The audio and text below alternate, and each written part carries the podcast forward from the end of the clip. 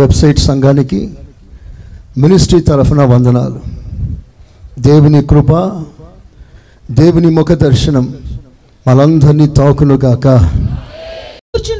మరణ ఛాయలో కూర్చున్న వారికి వెలుగు ఉదయించెను, గొప్ప వెలుగు ఉదయించెను అని చప్పట్లు కొడుతూ దేవుని ఘనపరుస్తా. ఇంకా గట్టిగా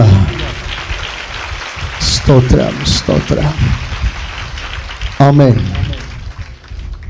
చీకటిలో కూర్చున్న వారు గొప్ప వెలుగు చూశారు. మరణాపేక్ష కలిగిన వారు, మరణ ఛాయలో ఉన్నవారు గొప్ప జీవాన్ని అనుభవించారు. ఈ ప్రవచనం ప్రభువైన యేసుక్రీస్తునకు సాదృశ్యం.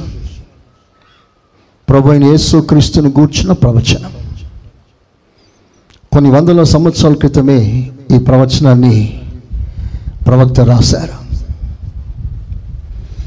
ఈరోజు నాకు ముఖ్య అంశం ఏంటంటే, చీకటిలో నివసిస్తున్న ప్రజలు వెలుగును చూశారు. ఎప్పుడైతే ఆ వెలుగును చూశారో వారందరూ వెలిగించబడ్డారు. చేతులెత్తి ఆమేనండి. హల్లెలూయ. మరణ ఛాయలో, మరణాపేక్షతో,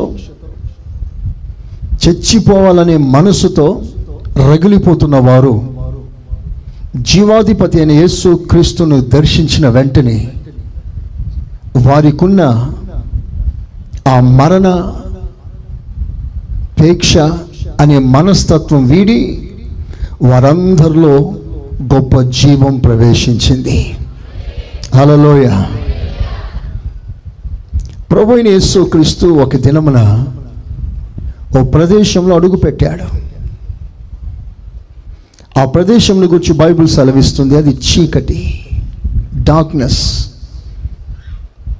ప్రదేశం అంటే ఒకరు కాదు. మన ఆంధ్రప్రదేశ్, తెలంగాణ ప్రదేశ్ ఎలాగో ఒక పట్టణం, a city. ఆ పట్టణంలో చాలామంది ఉంటారు. జనసందోహం కలిగిన పట్టణం. ఆ పట్టణం అంతా చీకటి అలుముకుంది. చీకటి కమ్మిన ఆ పట్టణంలోనికి ఒక్కడు, వన్ మ్యాన్, ఒక్కడు అడుగు పెట్టాడు.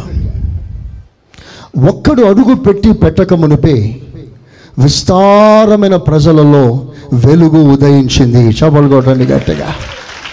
Hallelujah. One man can make a difference.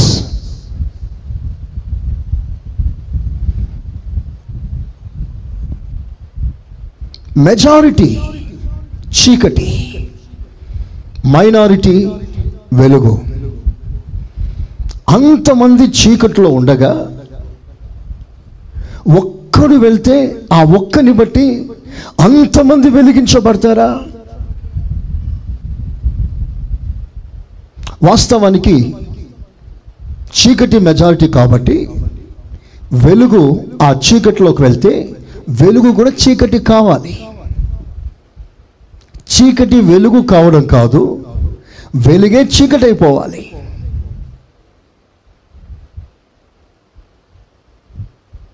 This is fact.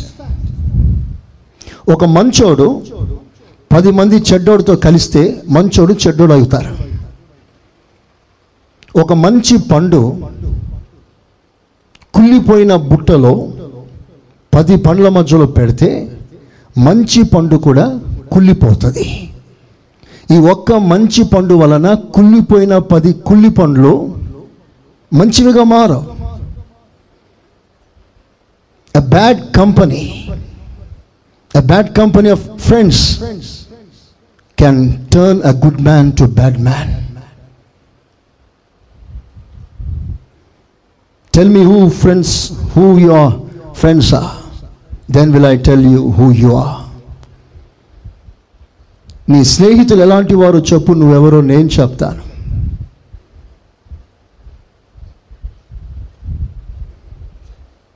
It depends upon the choice what type of friends you make around you that can spoil you, that can make you good. ఈరోజు నా ఒక ముఖ్యమైన అంశంతో మీ ముందుకు వచ్చాను. ఇక్కడున్న ప్రతి ఒక్కరి జీవితాల్లో ఒక బలమైన ప్రభావం దేవుడు కలిగించునుగాక.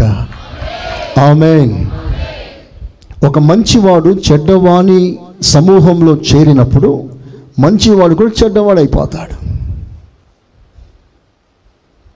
మంట కలిగిన వాడు మంటలు ఆరిపోయిన వారితో సహవాసం చేసే కొలది క్రమక్రమముగా మండుతున్నవాడు కూడా మంటలు ఆర్పుకుంటాడు.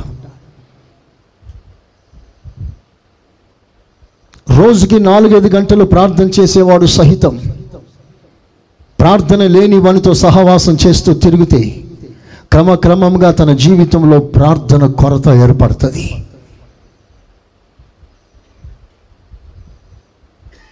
Bad impression can influence much more. ఒక చెడ్డ సాక్ష్యం, ఒక బలహీనమైన సాక్ష్యం ఎదుటివాని బహుబలంగా ప్రభావితం చేస్తుంది. సంఘం ఎన్ని మంచి కార్యాలు చేసినా బయటికి రావు, కొంతమటికే వస్తుంది. కానీ ఒక చెడ్డ కార్యం జరిగితే ఆ చెడ్డ కార్యం ప్రపంచమంతా వ్యాపిస్తుంది. పలానా సంఘంలో పలానా.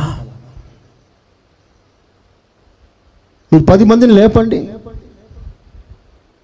10 మందికి అన్నం పెట్టండి, 10 మందికి సహాయం చేయండి, అది సంఘం మట్టుకే ఉంటుంది. కానీ ఒక చెడ్డ కార్యం జరిగితే that spreads like a fire, మంటలా వ్యాపిస్తుంది. అందరి మధ్యలో ఒక భయంకరమైన ప్రభావం తెస్తుంది. నా హృదయంలో ఉన్న భారమంతా మీ ముందు పెట్టాలని ఆశిస్తున్నాను. ఒక్కడు ఎంత మంచివాడైనా ఒక చెడ్డ కంపెనీలో చేరితే ఆ మంచివాడు క్రమంగా పాడైపోతాడు.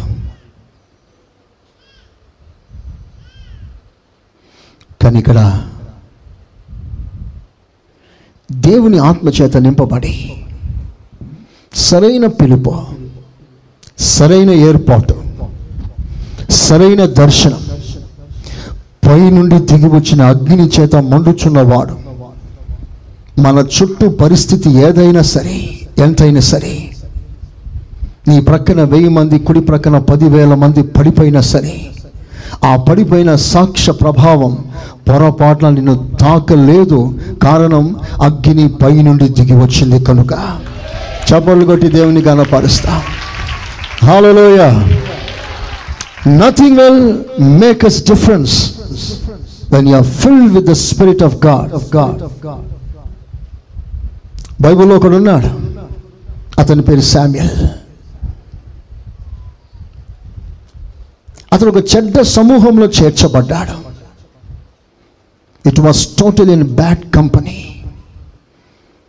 With bad friends. అక్కడ వాతావరణం పూర్తిగా చెడిపోయింది. మంచోడు ఒక్కడు లేడు అక్కడ. అలాంటి వారి సమూహంలో ఒక దినం ఒక బిడ్డ సమర్పించబడ్డాడు. మంచి నేర్చుకోవటానికి పాఠం ఏమీ దొరకదు. వారిలో ప్రార్థన చేయాలని తప్పించే అనిపించే ఒక ప్రార్థన సాక్ష్యం ఉండదు.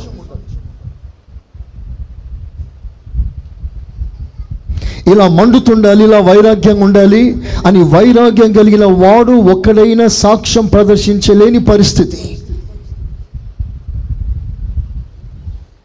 ఈ శామ్యుయల్ ఎవరిని చూసి బలపడతాడు, ఎవరిని చూసి నిలబడతాడు, ఎవరిని చూసి పాపాన్ని ఖండిస్తాడు? తనకంటూ ఒక మంచి ఉదాహరణ, మంచి సాక్ష్యం ఏమీ లేదు.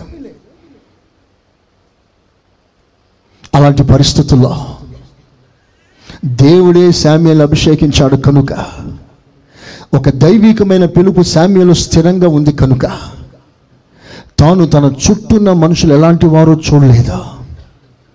వాళ్ళ పద్ధతులు, వాళ్ళ మాటలు, వాళ్ళ చేష్టలు, వాళ్ళ క్రియలు, వాళ్ళ పరిస్థితులు ఏవి చూడలేదు. కారణం, వారు పిలిస్తే వాడు రాలేదు సేవకి. దేవుడు మనల్ని పిలిచాడు కనుక దేవుని సంఘంలో చేర్చబడ్డా, దేవుని సేవలో చేర్చబడ్డా. ఇప్పుడు శామ్యుయల్ తనకు ఎదుట ఉన్న బలహీనమైన వాడిని చూసి తాను బలహీనుడు కాలేదు, కానీ తనను బలపరిచే దేవుని వైపు చూస్తూ అడుగడుగున ముందుకు సాగిపోయాడు. కనుక తన జీవితంలో ఎన్నడూ బలహీనత రాలేదు, అంతకంతకు బలపడ్డాడు. సాక్ష్యం. అందరూ చేతులెత్తి స్తోత్రం చెప్తారా? చెప్తారా గట్టిగా? హల్లెలూయా, హల్లెలూయా. ఒక్కడు యేసుక్రీస్తు. తన చుట్టూ ఎంతో చీకటి, కానీ ఏ చీకటి వెలుగును కప్పలేకపోయింది. బదులుగా ఈ వెలుగే ప్రతి చీకటిని తరిమి కొట్టగలిగింది. ఆ ప్రాంతమంతా ప్రకాశించింది.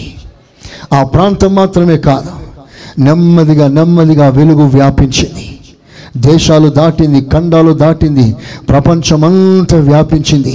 ఈ రోజున నిజమైన వెలుగు ఎవరు అని ప్రపంచంలో ఎవరడిగినా తడుముకోకుండా చెప్పగలడు, యేసుక్రీస్తే లోకములకు వెలుగై ఉన్నాడు. చేతులెత్తి స్తోత్రం చెప్తారా? చెప్పండి హుషారుగా. Jesus is the only light to this world. ఈ సాక్ష్యం క్రైస్తవుడు కాదు, ప్రతి మతస్థుడు చెప్పగలిగినంత పెరిగింది గొప్ప సాక్ష్యం.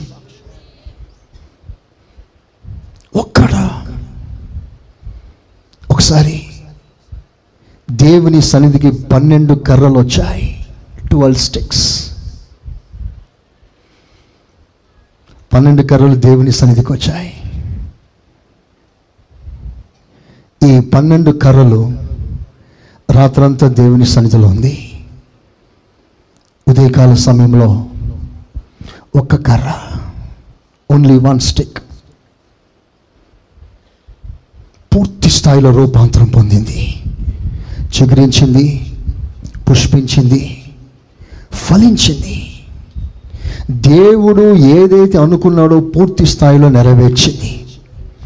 దేవుని నమ్మకాన్ని వమ్ము చేయలేదు. దేవుడు ఏదైతే తలంచాడో, ప్రణాళిక కలిగినాడో, ఆ ప్రణాళిక అంతా కూడా కర్రలో నెరవేర్చబడింది. స్తోత్రం. మిగతా 11 కర్రలు అక్కడే ఉన్నాయి, మిక్స్డ్ విత్ 11 స్టిక్స్. ఇప్పుడు ఆ కర్ర ఏమనుకోవాలి?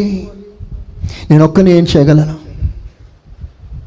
ఈ 11 కర్రలు నేను మార్చగలనా?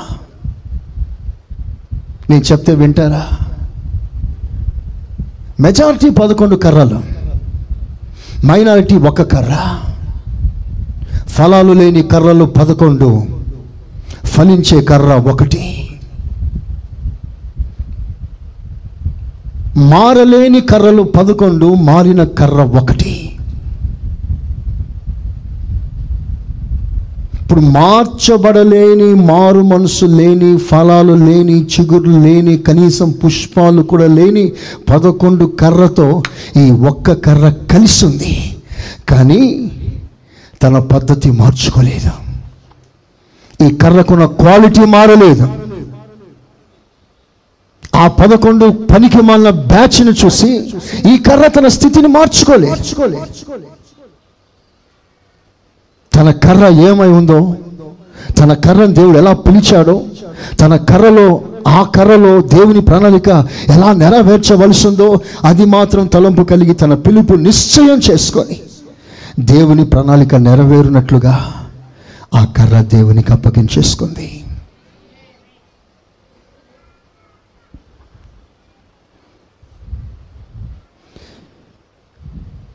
ఫలించేవారు ఫలాలు లేని వారి మధ్యలో ఉండాలి,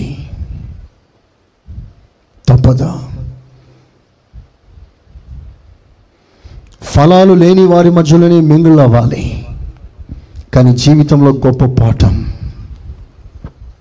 ఫలములు లేనివారు, పనికిమాలినవారు, పనికిమాలిన మాటలు మాట్లాడే వారి మధ్యలో నువ్వున్నా నీకంటూ ఒక ప్రత్యేకత ఉంది. దేవుని ప్రణాళిక నీ మీద విస్తారంగా ఉంది, దాన్ని మాత్రం ఎవ్వరూ పాడు చేసుకోవద్దా? నీ చుట్టూ ఎంతమంది పనికిమాలిన బ్యాచ్ పెరుగుతున్నా నీ పిలుపు వేరు, నీ దర్శనం వేరు, నీ కార్యాలే వేరుగా ఉండాలి. నువ్వు ఫలించటానికే నియమించబడ్డావు, నువ్వు ఫలిస్తూనే ఉండాలి. స్తోత్రం చెప్పండి గట్టిగా, చెప్పండి గట్టిగా, హల్లెలూయా, హల్లెలూయా. నీ మీదే నా జీవితము అమర్చుకున్నాను, నీ మీదే నా జీవితము అమర్చుచున్నాను, సియోనులో స్థిరమైన పునాది నీవు, సియోనులో స్థిరమైన పునాది నీవు, నీవేదే నా జీవితము అమర్చుచున్నావు, నీవేదే నా జీవితము అమర్చుచున్నావు, సియోనులో స్థిరమైన పునాది నీవు, సియోనులో స్థిరమైన పునాది నీవు. మీ కాలనీలో మీరొక్కరే రక్షణ పొందిన ఇల్లుగా ఉండవచ్చు. మీ ఇంట్లో మీరొక్కరే రక్షణ పొందిన వారై ఉండవచ్చు. మీ బంధువర్గ సమూహముల మధ్యలో మీ ఒక్క ఫ్యామిలీ ప్రభువును అంగీకరించిన స్థితిలో ఉండవచ్చు. మీ చుట్టూ మెజారిటీ ప్రభు లేనివారు, నువ్వు ఒక మైనారిటీ గ్రూపుగా ఒక్కడిగా సోలో ప్రభుని అంగీకరించి ప్రభుని కలిగిన వాడివి. పరిశుద్ధ గ్రంథంలో ఒక్కరు ఒక దైవికమైన బలమైన ప్రభావం చూపగలిగితే ఈరోజు మన పట్ల కూడా అలాంటి కార్యం చేయటానికి నా దేవుడు సర్వశక్తి గల వాడే ఉన్నాడు. చెప్పండి ఆమేనని. పాఠం ఏంటి ఈరోజున? మనము వారి వంటి వారిగా మారకూడదు, వారు మన వంటి వారిగా మారిపోవాలి. చవలు కొడదామా?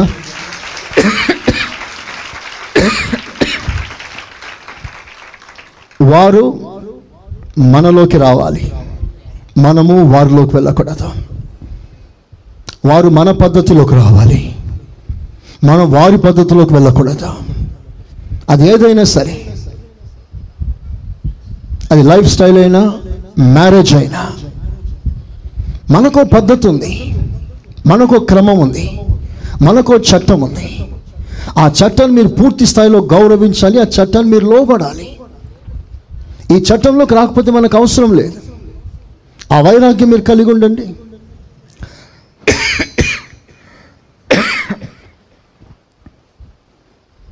మనకు నియమింపబడిన దైవికమైన గుడారంలోంచి దేని కొరకు, కోట్ల రూపాయలాస్తి అయినా పర్వాలేదు, బంగారు భవిష్యత్ అయినా పర్వాలేదు, మినిస్టర్ సంబంధమైన పర్వాలేదు, డోంట్ క్రాస్ యువర్ లిమిట్స్. దేవుడు మనకిచ్చిన సరిహద్దు, వాక్యం ద్వారా దేవుడు మనకిచ్చిన మైలు రాయి ఏది కూడా పొరపాటున, ఆ సరిహద్దు రాయి పొరపాటున మన కోరికల కొరకు, మన ఆశల కొరకు, మన సుఖ సౌఖ్యాల కొరకు, మన భవిష్యత్తు కొరకు, ఘనమైన స్థానం కొరకు, పదవి కొరకు, హోదా కొరకు, బిల్డింగ్ కొరకు, ప్రమోషన్ కొరకు, ట్రాన్స్ఫర్ కొరకు, దేని కొరకైనా సరే దేవుడు మీకు ఇచ్చిన గుడారాన్ని వదిలి బయటికి రాకండి. అందరూ చేతులెత్తి ఆమెననగలరా? గుడారం అంటే మన సంఘం, మన పద్ధతి, మన క్రమం. ఎట్టి పరిస్థితుల్లోనైనా సరే ప్రియులారా, కొన్ని విషయాలు మీకు చెప్తాను. పరిశుద్ధ గ్రంథంలో యోసేపు అనే ఒక యవనస్తుడు ఉన్నాడు. ఎక్కడున్నాడంటే పనికి మాలిన బ్యాచ్లో ఉన్నాడు.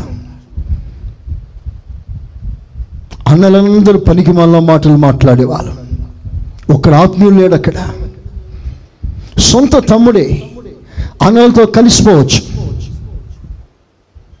అన్నల మాటలకి తైతన్నలు ఆడవచ్చు.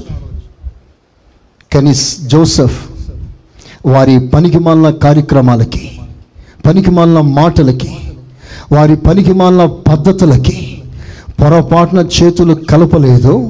He was always consecrated. దేవుని కొరకు తన్ను తాను ప్రత్యేకంగా, ప్రభుకి ఇష్టంగా, ప్రభుకు ప్రియుడుగా, ప్రభుకు కోరిన తగినట్లుగా ప్రతిరోజు ప్రతి క్షణం పనికిమాలిన బ్యాచ్తో కలవకుండా తన్ను తాను ప్రత్యేకంగా ఉంటాడు, దేవునికి దగ్గరగా ఉంటాడు. స్తోత్రం, హల్లెలూయా. మీ ఇంట్లో కొంతమంది ఉండవచ్చు, రక్షణ లేని వారిని గురించి మాట్లాడుతున్నాను. వారు చేసే కార్యాలు, వారి వారి వారి మాటలు, వారి పద్ధతులు అన్నీ కూడా రక్షణ లేనిదిగా ఉండవచ్చు.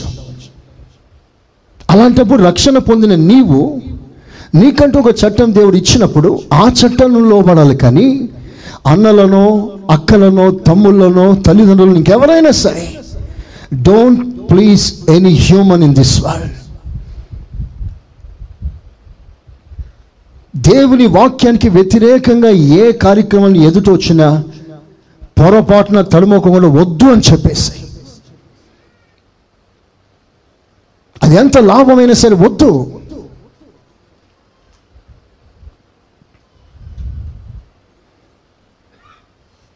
ఈ విషయం మనందరికీ ఒక వైరాగ్యం కావాలి. యోసేపు అన్నిట్లో ప్రత్యేకంగా ఉన్నాడు, దేంట్లో కలవడం. అలా ప్రత్యేకంగా దేవుని కొరకు జీవిస్తున్న యోసేపుని అందరూ తోసేశారు, అందరు నిరాకరించారు, అందరూ ఆట పట్టిస్తారు, అందరూ ద్వేషిస్తారు, అందరూ చులకనగా మాట్లాడతాడు. వాళ్ళు ఎంత బలహీనపరిచినా, చులకనగా మాట్లాడినా, తొక్కేసినా, మూలకేసినా, ఇతడు ఏమాత్రం రాజీ పడక, మిమ్మల్ని ప్లీజ్ చేయటానికి నాకు ఇష్టం లేదు, నా స్టాండర్డ్ నాకుంది, నా క్రమం నాకుంది అని వారందరికీ ప్రత్యేకంగా జీవించాడు. అందరూ వెలివేశారు. కానీ దేవుడు సదాకాలం విడిచే దేవుడు కాదు. వాళ్ళందరూ తోసేసి మూలకేసిన ఆ మూలకు త్రోయబడిన రాయిని తీసుకొని మూలకు తలరాయిగా దేవుడు మార్చేశాడు. స్తోత్రం చెప్పండి, చప్పట్లు కొడుతూ దేవుని ఘనపరుస్తా. హల్లెలూయా, హల్లెలూయా. ష్యూర్లీ ఒకరోజు మనకు వస్తుంది. ఆ రోజున యోసేపుని ఒక పట్టణానికో, ఒక ఇంటికో, గ్రామానికో, ఒక దేశానికో కాదు, చరిత్ర చెప్తున్న సత్యం, ఆ రోజు యోసేపు సకల దేశాలకు ఆశీర్వాదకరంగా మార్చబడ్డాడు. ఆమేనండి, గట్టిగా చెప్పండి, గట్టిగా హల్లెలూయా. ఒకరోజు ఒక దైవజనుని ఒక ఎండిపోయిన ప్రాంతానికి పంపించాడు. టోటల్ డ్రై, పూర్తిగా ఎండిపోయింది. అక్కడ కొంచెమైన జీవం లేదా, కొంచెమైన ఉజ్జీవం లేదా. పనిష్మెంట్ ఆ ప్రభావం నేను ఇక్కడ ట్రాన్స్ఫర్ చేశావు. ఇక్కడ మనుషులు మంచోళ్ళు కాదు, ఇక్కడ పద్ధతులు బాగాలేవు, అందరూ కఠినలు, అందరూ క్రూరంగా ఉన్నారు, ఒక్కరిలో జీవం లేదు, ఒక్కరిలో ఉజ్జీవం లేదు అని బాధపడడమే ప్రవక్త అయిన యెహెజ్కేలు. He was sent to a very dry place, dead place. నువ్వు ప్రసంగించాయా అంటాడు. ఎవరు వింటారు సార్ నా ప్రసంగం? నా ప్రసంగం వినగలిగిన ఆత్మీయత ఎవరికి లేదయ్యా అని ఏడుస్తాడు. ఒక్కడు బ్రతికి లేడయ్యా, అందరు చచ్చిపోయారు పాపంలో, నేను ఎవరితో మాట్లాడాలి, ఎవరి కొరకు మాట్లాడాలి అని ఏడ్చేస్తున్నాడు. అప్పుడు దేవుడు చెప్తున్నాడు, యెహెజ్కేలు, నీ సొంత జ్ఞానం, నీ సొంత ప్రయత్నం వ్యర్థం, నువ్వేం చేయలేవు. కానీ నేను పంపే అభిషేకంలో నుంచి, నేను ఇస్తున్న ఆలోచనలోంచి, నేను ఇస్తున్న వర్తమానం నువ్వు తీసుకొని నువ్వు పంచిపెట్టు, నువ్వు చెప్పింది చేయి అన్నాడు. అప్పుడు దైవజనుడు ఆ ఎండిపోయిన చెదిరిపోయిన ఎముకల లోయలో ఆ సంఘం ఏమైనా బాగుపడుతుందా అని దేవుడే ఈ సేవకుని అడిగితే ఈ సేవకుడు తడుముకోకుండా ఏం చెప్పాడో తెలుసా? ప్రభా, డౌటే, no hopes, single person hope లేదయ్యా ఈ సంఘం బాగుపడేదాకా. It's impossible. నేను ఒక్కని అంతమంది చనిపోయిన ఒక సమూహం, నేను ఒక్కని ఏం చేయగలను? నేను ఒక్కని వల్ల వీళ్ళందరూ మారుతారా? చాలామంది సమస్య ఇదే, inferiority complex. What can I do? I'm a single man. నేను ఒక మాట చెప్పనా? A man with God is not always single, is a great army. దేవునితో ఉన్నవాడు ఒంటరివాడు కాదు, ఆ ఒంటరివాడే మహా సైన్యమై ఉన్నాడు. చప్పలు కొట్టి దేవుని గణపరచండి, కొడాలి గట్టిగా, హల్లెలూయా. దేవునితో ఉన్న ఒంటరివాడు ఒంటరివాడు కాదు, మహా సైన్యమై ఉన్నాడు. He can make a difference. అతను ప్రభావం చూపగలడు. దేవుడిచ్చిన మాటలన్నీ చేర్చుకొని ఆ మాటల ప్రకారంగా ప్రసంగం చేశాడు. మిగతా కార్యాలు దేవుడు చేశాడు. దేవుని ఆత్మ చచ్చిపోయిన వాళ్ళలో ప్రవేశిస్తే ఆ ఎముకల్లో దేవుని జీవం ప్రవేశింపగా ఆ జీవం లేని ఆ సంఘములో ఆ లోయలో ఒక్కసారి విప్లవం రేగగా చచ్చిపోయిన ప్రతి వాడు తిరిగి లేచాడు, మహాసైన్యముగా తయారైపోయారు. చప్పట్లతో గణపరుస్తారా? చవని గట్టిగా, యేసయ్యా స్తోత్రం. ఇంకా మంచిగా, ఇంకా మంచిగా, హల్లెలూయా. ఒక్కడు సింగిల్ మ్యాన్. దేవుడు అంటాడు, బ్రతలైన సందుల్లో నిలవదగిన వాడు ఒక్కడు ఒక్కడు ఒక్కడు ఒక్కడుంటే నేను దేశాన్నే మార్చేస్తా. ఒక దావీదుని గురించి దేవుడు వాగ్దానం చేశాడు, నా సేవకుడైన దావీదు నిమిత్తం ఈ పట్టణాన్ని నేను రక్షిస్తాను. ఒక దేశమే వాగ్దానం చేస్తుంటే మీ కుటుంబం లెక్క, మీ బంధువుల లెక్క, నేను ఒక్కరిని నువ్వెందుకు బలహీనపడాలి? దేవుని వాక్యాన్ని ఆధారం చేసుకోగలిగితే, దేవుని అభిషేకం బలముగా నీ మీద ఉన్నట్లయితే, నువ్వు ఒక్కడివే నీ చుట్టూ ఉన్న ప్రాంతం అంతటికి ఒక బలమైన ప్రభావం తేగలవు. చేతులెత్తి ఆమెనన్నారా? ఇంకా మంచిగా, హల్లెలూయా. సవాలుగా తీసుకోండి ఈ మాటలు. రక్షణ లేని భర్త, రక్షణ లేని భార్యలు, రక్షణ లేని పిల్లలు, రక్షణ లేని కోడలు, అత్తలు, మామలు, అల్లుళ్ళు, వారెవరైనా సరే నీ ప్రభావం, సరైన అభిషేకం, పైనుడి దిగి వచ్చిన అగ్గిని నీ గుండెల్లో నివాసం చేస్తే వారిని బట్టి నువ్వు మారక నిన్ను బట్టి దేవుడు వాళ్ళని మారుస్తాడు. యేసయ్యా స్తోత్రం అనండి. యేసయ్యా స్తోత్రం. కొన్నిసార్లు మనం వైరాగ్యంగా ఉంటాం. మన ఇంటి వారు, మన బంధువులు, వారి మధ్యలోకి వెళ్ళినప్పుడు, వివాహం జరిగినప్పుడు, శుభకార్యాలు జరిగినప్పుడు, బంధువులందరితో నువ్వు కూడా కలిసినప్పుడు నెమ్మదిగా మన పద్ధతి మార్చుకోవటానికి ఇష్టపడతాం. నువ్వున్న స్థితిలోనే సత్యం కొరకు జీవిస్తుంటే నేను ఎవరు ఇష్టపడరు, అదో రకంగా చూస్తారు. ఆ దీని చిన్న చూపు నీకు ఇష్టం లేక ప్రజల మధ్యలో గౌరవంగా ఉండాలని ఏదైతే నువ్వు ప్రతిష్ఠించుకున్నావో వాటన్నిటిని మరలా ధరించి బంధువుల మధ్యలో డిగ్నిటీగా వెళ్ళాలని ఆశిస్తావు. సంఘానికి ముక్కులో, ముఖంలో, చెవుల్లో, గొంతులో ఉన్న అన్నీ తీసేసి నమ్మకంగా వస్తాం. మరి మీరు అన్నిల మధ్యలో ఫంక్షన్స్కి వెళ్ళినప్పుడు ఇలాగే వెళ్ళగలరా? ఆలోచించండి. చాలామంది పోలేరు, టోటల్గా మార్చేస్తారు. ఎందుకంటే వారు వాళ్ళు తక్కువగా చేయకూడదు. మనుషులు ఎదుట ఘనముగా ఎంచున్నది దేవుని ఎదుట అసహ్యం. మనుషులు చిన్నగా చూస్తున్నారనే మార్చుకుంటున్నావే, మరి దేవుడు చిన్నగా చూస్తే తట్టుకోగలవా? మనుషుల దృష్టికి నువ్వు ఎలా ఉన్నావో అది అవసరమా? దేవుని దృష్టికి నువ్వు ఎలా ఉండాలో అది అవసరమా? ఏది మనం కోరుకుంటున్నాం? మనుషులు ఎదుట ఉండటానిక, దేవుని ఎదుట ఉండటానిక? ఆలోచన చేయండి. It's up to you. ఒక్క యోసేపు బ్యాడ్ కంపెనీల మధ్యలో ఉన్న తాను మార్చుకోలేదు, స్థిరంగా ఉన్నాడు. ఒక కర్ర 11 కర్రల మధ్యలో ఉన్న తన పద్ధతి మారలేదు. తాను అలాగే తన ఒరిజినల్ ప్రతిష్ట ప్రకారంగా అది మరలా పుష్పించింది, ఫలించింది, అది పువ్వులు ఫలాలు కాశాయి.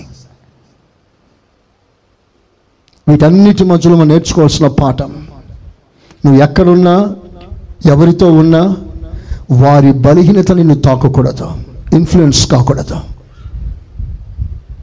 నువ్వెప్పుడు నీ స్టాండర్డ్లో నువ్వు ఉండాలి. ఈరోజు దేవుడు నీతో ఏతో మాట్లాడుతాడో, ప్రతి ఆదివారం నీతో ఏం మాట్లాడుతున్నాడో ఆ వాక్యాలకి తగ్గట్లుగా నీ జీవితాన్ని కట్టుకొని పైకి లేపాలే. కానీ ఒకరిని చూసి నువ్వు బలహీన పడకూడదు. స్తోత్రం. ఒక మాదిరి మీకు ఇస్తాను, ఎక్సలెంట్ ఎగ్జాంపుల్. స్థిరముగా సాగిపోతున్న ఒక సాక్ష్యానికి పడిపోయిన సాక్ష్యం అడ్డుగా వచ్చింది, భ్రష్టత్వం పొందిన సాక్ష్యం అడ్డుగా వచ్చింది. Trying to resist steadfast testimony, ప్రభు కొరకు తీర్మానం చేసుకొని ప్రభు కొరకు ముందుకు సాగాలని కసితో సరైన నిర్ణయం చేసుకొని ముందుకు సాగుతున్న ఈ సాక్ష్యానికి పడిపోయిన సాక్ష్యం అడ్డొచ్చింది. స్టాప్. ఎక్కడికి వెళ్తావు? ఈమెతో వెళ్తే నీ సాక్ష్యం ఏమిటి? ఈమెతో వెళ్తే నీ ఫ్యూచర్ ఏమిటి? నువ్వేమైనా బాగుపడగలవా? ఈమెను వెంబడిస్తే నీ జీవితం ఏమైనా మరుగు కాగలదా? నా మాట వీని వెనకకరా అని బలవంతం చేసింది మరో సాక్ష్యం. కానీ స్థిరమైన సాక్ష్యం ఎదుట ఎన్ని పడిపోయిన సాక్ష్యాలు అడ్డొచ్చినా ఏ సాక్ష్యం వైపు చూడదు. తాను తన పిలుపుని, తన దర్శనం నిశ్చయం చేసుకుంది కనుక తనని ఎవ్వరూ ఆపలేకపోయారు, ఎవ్వరూ ఆపలేరు. ఆమె తన నిర్ణయంలో సాగిపోయింది. అంతేకాదు, అలా సాగిపోయిన ఆ సాక్ష్యం ఈ రోజున నువ్వు ప్రభు రాకడికి ఎలా సిద్ధపడాలో ఒక అద్భుతమైన పాఠం నేర్పే సాక్ష్యంగా మారిపోయింది. చప్పలు కొట్టు ఒకసారి గట్టిగా, ఇంకా గట్టిగా, ఇంకా గట్టిగా. ఒక వ్యక్తి యేసు ప్రభుని కలుసుకోవాలంటే తను ఎలా సిద్ధపడాలి అన్న అద్భుతమైన సాక్ష్యం, మాదిరి ఈ స్థిరమైన సాక్ష్యం నిలబడి సంఘం ఎదుట తన సాక్ష్యం పంచుకోగలదు. ఒకవేళ ఈ సాక్ష్యం కూడా ఈ సాక్ష్యాన్ని చూసి పడిపోయి ఉంటే, she is no more an example for us. ఈరోజు వరకు ఆమె సాక్ష్యం నిలిచి ఉంది. ఆమె పేరు రూతు. ఈ రూతు ఒక విశ్వాసి రాకడికి సిద్ధపడటానికి ఎలాంటి పాఠం నేర్పించగలదో 2 మాటలు మీకు గుర్తు చేస్తాను. మొట్టమొదటిగా, ఆమెకున్న స్థిరమైన మైండ్. పర్వతాలు తత్తలినా, కొండలు పగిలినా నిర్ణయం మార్చుకోలేనంత స్థిరమైన సాక్ష్యం రూతుది. వినండి, ఈ రూతుని ప్రభులోకి ఎవరు నడిపించుంటారో? నయోమి. సింపుల్. నా మాట వినండి, మీకు అర్థమవుతుంది. నయోమి రూతుని ప్రభులోకి నడిపించింది. చక్కగా ప్రభులో సాగుతున్నారు. విచిత్రం ఏంటంటే, ప్రభుని అంగీకరించిన కొద్ది రోజుల్లోనే ఆ ఇంట్లో నష్టం మీద నష్టం, బాధ మీద బాధ, మరణం తర్వాత మరణం ఆ కుటుంబాన్ని కుదిపేసింది. మామ చనిపోయాడు, భర్త చనిపోయాడు, విత్ నో లాంగ్ గ్యాప్, సుదీర్ఘకాలం ఏం కాదు, షార్ట్ పీరియడ్లో తండ్రి చనిపోయాడు, మామయ్య, భర్త చనిపోయాడు, బావ చనిపోయాడు, కొద్ది రోజులను 3 శవాలు. ఇప్పుడిప్పుడే ప్రభులోకి వచ్చిన ఆ ఇంటికి అంత పెద్ద శోధన వస్తే ఎవరు నిలబడతారు? Who can stand? ప్రభు నమ్ముకుంటే ఈ మరణాల, ప్రభు నమ్ముకుంటే ఈ బాధల ఎప్పుడో విడిచిపెట్టి వెళ్ళిపోవాల్సింది. కానీ తన ఇంట్లో ఎంత ప్రమాదం, ఎంత బాధ, ఎన్ని నష్టాలు వచ్చినా ఆమె ప్రభుతో తనకున్న సంబంధం పొరపాటున కదలలేదు. మంచిగా ఆమెను అంటారేమో అనుకున్నా, ఇంకొంచెం గట్టిగా, ఇంకా గట్టిగా, హల్లెలూయా. నీ మీదే నా జీవితము అమర్చుకున్నాను, నీ మీదే నా జీవితము అమర్చుకున్నాను, సియోనులో స్థిరమైన పునాది నీవు, సియోనులో స్థిరమైన పునాది నీవు, నీ మీదే నా జీవితము అమర్చుచున్నావు, నీ మీదే నా జీవితము అమర్చుచున్నావు. ఆమేన్, హల్లెలూయా. అంత పెద్ద శోధన తర్వాత ఆమె ప్రభులో ఎలా కొనసాగిందండి ఆలోచించండి. అంత నష్టం, అంత బాధ, కానీ ప్రభుతో తనకున్న సంబంధం తెగిపోలేదు.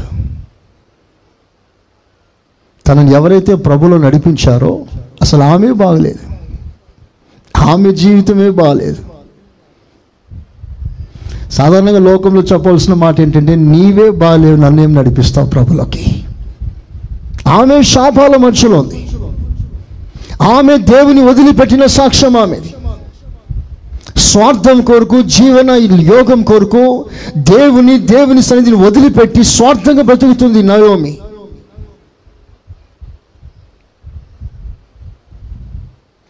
అలాంటి సాక్ష్యం కలిగి ఉన్నప్పుడు కూడా పాయింట్అవుట్ చేయక ఆమె చెప్పిన మాటలు నమ్మి, విని, అంగీకరించి ఎంతో బలంగా సాగిపోతుంది. సాగిపోతున్నప్పుడు మార్గంలో పతనాలు జరుగుతున్నాయి, పతనాలు. రిమంబర్ దిస్, నీ ఆత్మయాత్రలో అన్నీ కలిసిరావు, అన్నీ పాజిటివ్గా ఉండవు, నీ చుట్టూ ఉన్నవారందరూ నిన్ను బలపరిచేవారు ఉండరు.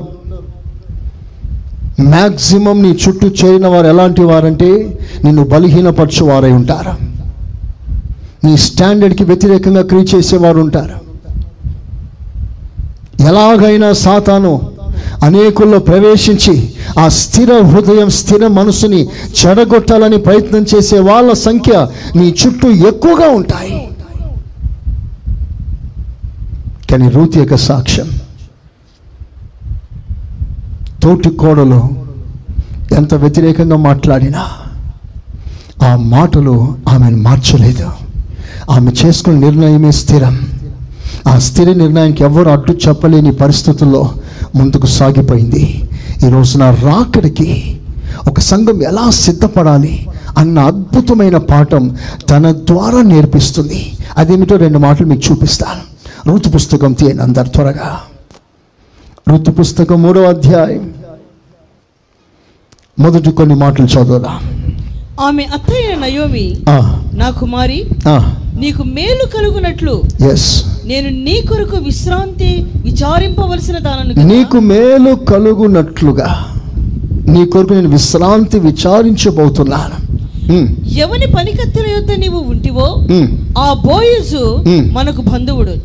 ఇదిగో ఈ రాత్రి అతడు కళ్ళమున ఎవరు తూర్పార పట్టింపబోచున్నాడు. నీవు స్నానము చేసి తైలము రాసుకో. సెకండ్, తైలము రాసుకో. నీ బట్టలు కట్టుకొని. మూడు, నీ ప్రశస్తమైన వస్త్రములు ధరించు. ఆ కళ్ళమునకు వెళ్ళుము. నాలుగు, ఆ కళ్ళ మెద్దకు వెళ్ళా. అతడు అన్నపానములు పుచ్చుకొనుట చాలించు వరకు నీవు అతనికి మరుగై ఉండుము. ఫైవ్, మరుగుగా ఉండు. Hide yourself. అతడు పండుకున్న తర్వాత అతడు పండుకున్న స్థలమును గుర్తెరిగి లోపలికి పోయి అతని కాళ్ళ మీద ఉన్న బట్ట తీసి పండుకొనవలెను. అక్కడ పాదముల దగ్గర ఉండాలి, పాదముల దగ్గర చేరాలి. తర్వాత నీవు చేయవలసిన దానిని అతడు నీకు తెలియజేయనని ఆమెతో అనగా, ఆమె నీవు సెలవిచ్చినంతయు చేసేదని చెప్పి ఆ కళ్ళమునొద్దకు పోయి చేసి చెప్పినంత కూడా చేస్తాను. నంబర్ 7, అందరూ నా వైపు చూడండి. ఎవ్రీబడి, ఈరోజు నా మీకు అందరికి ఒక సిద్ధపాఠం. నీ ప్రక్కన ఎవరున్నారు, ఎలాంటి వారు ఉన్నారో మర్చిపో. నీ ఆత్మీయ జీవితాన్ని లాగేస్తున్నారా, పిండేస్తున్నారా, పీల్చేస్తున్నారా? నీ ఆత్మీయతని పాడు చేసేస్తున్నారా? నువ్వు ప్రార్థనలు ఎదగకుండా నేను అభ్యంతరపరుస్తున్నారా? ఎలాంటి వారిని చుట్టూ ఉన్నారా? ఆలోచించు. నువ్వు రాకడికి సిద్ధపడాలంటే నీకు ఒక ప్రత్యేకమైన, ఒక ప్రాముఖ్యమైన సిద్ధపాఠం. ఫస్ట్, స్నానము చేసి. ఇక్కడ బోయాజు అనగా ప్రభు అయిన యేసు క్రీస్తుకు సాదృశ్యంగా ఉన్నాడు. Boaz resembles Jesus Christ. ఇప్పుడు రూతు బోయాజును కలవటానికి వెళ్తుంది. అలా కలవటానికి వెళ్తున్న ఆ నేపథ్యంలో ఆమె ఎలా సిద్ధపడి వెళ్తుంది? రేపు మనం యేసు క్రీస్తుని కలవబోతున్నాం. ఎవరిని కలవబోతున్నాం? ప్రైజ్ ది లార్డ్, హల్లెలూయా. రేపు మనం యేసయ్యని కలవబోతున్నాం. ఆ యేసయ్యని కలవటానికి ముందుగా మనం ఎలా సిద్ధపడాలి? ఆ సిద్ధపాటులో మొదటిది స్నానం చేయాలి. స్నానం అనగా కడుక్కోవడం. కడుక్కోవడం అలా శుద్ధి చేసుకోవడం, పవిత్రపరచుకోవడం. మరో విధంగా రక్షణ, బాప్తిస్మం, సాదృశ్యమైన మొదటి అనుభవం. ప్రియులారా, యేసు ప్రభువుని కలుసుకోవాలంటే మొదట నువ్వు స్నానం చేయాలి. అంటే ప్రతిరోజు చేసే స్నానాన్ని గురించి మాట్లాడట్లేదు. ఒకవేళ సంఘం అది కూడా మాట్లాడాల్సి వస్తే, ప్రైజ్ ది లార్డ్, ఆదివారం పొద్దున స్నానం చేసి వచ్చారా అని అడగాల్సి వస్తుంది. ఎందుకంటే కొంతమంది ప్రార్థన చేస్తుంటే స్నానం చేసిన వాసన రావట్లే. స్తోత్రం. శుభ్రంగా రండి దేవుని సన్నిధికి. Praise the Lord. మీరు స్నానం చేసిన మీ పిల్లలు కూడా స్నానం చేయించండి. శుభ్రంగా తల దూయించండి. వాడు వెంట్రుకలు ఇట్లుంటే నూనె పూయండి. మంచి బట్టలు వేయండి.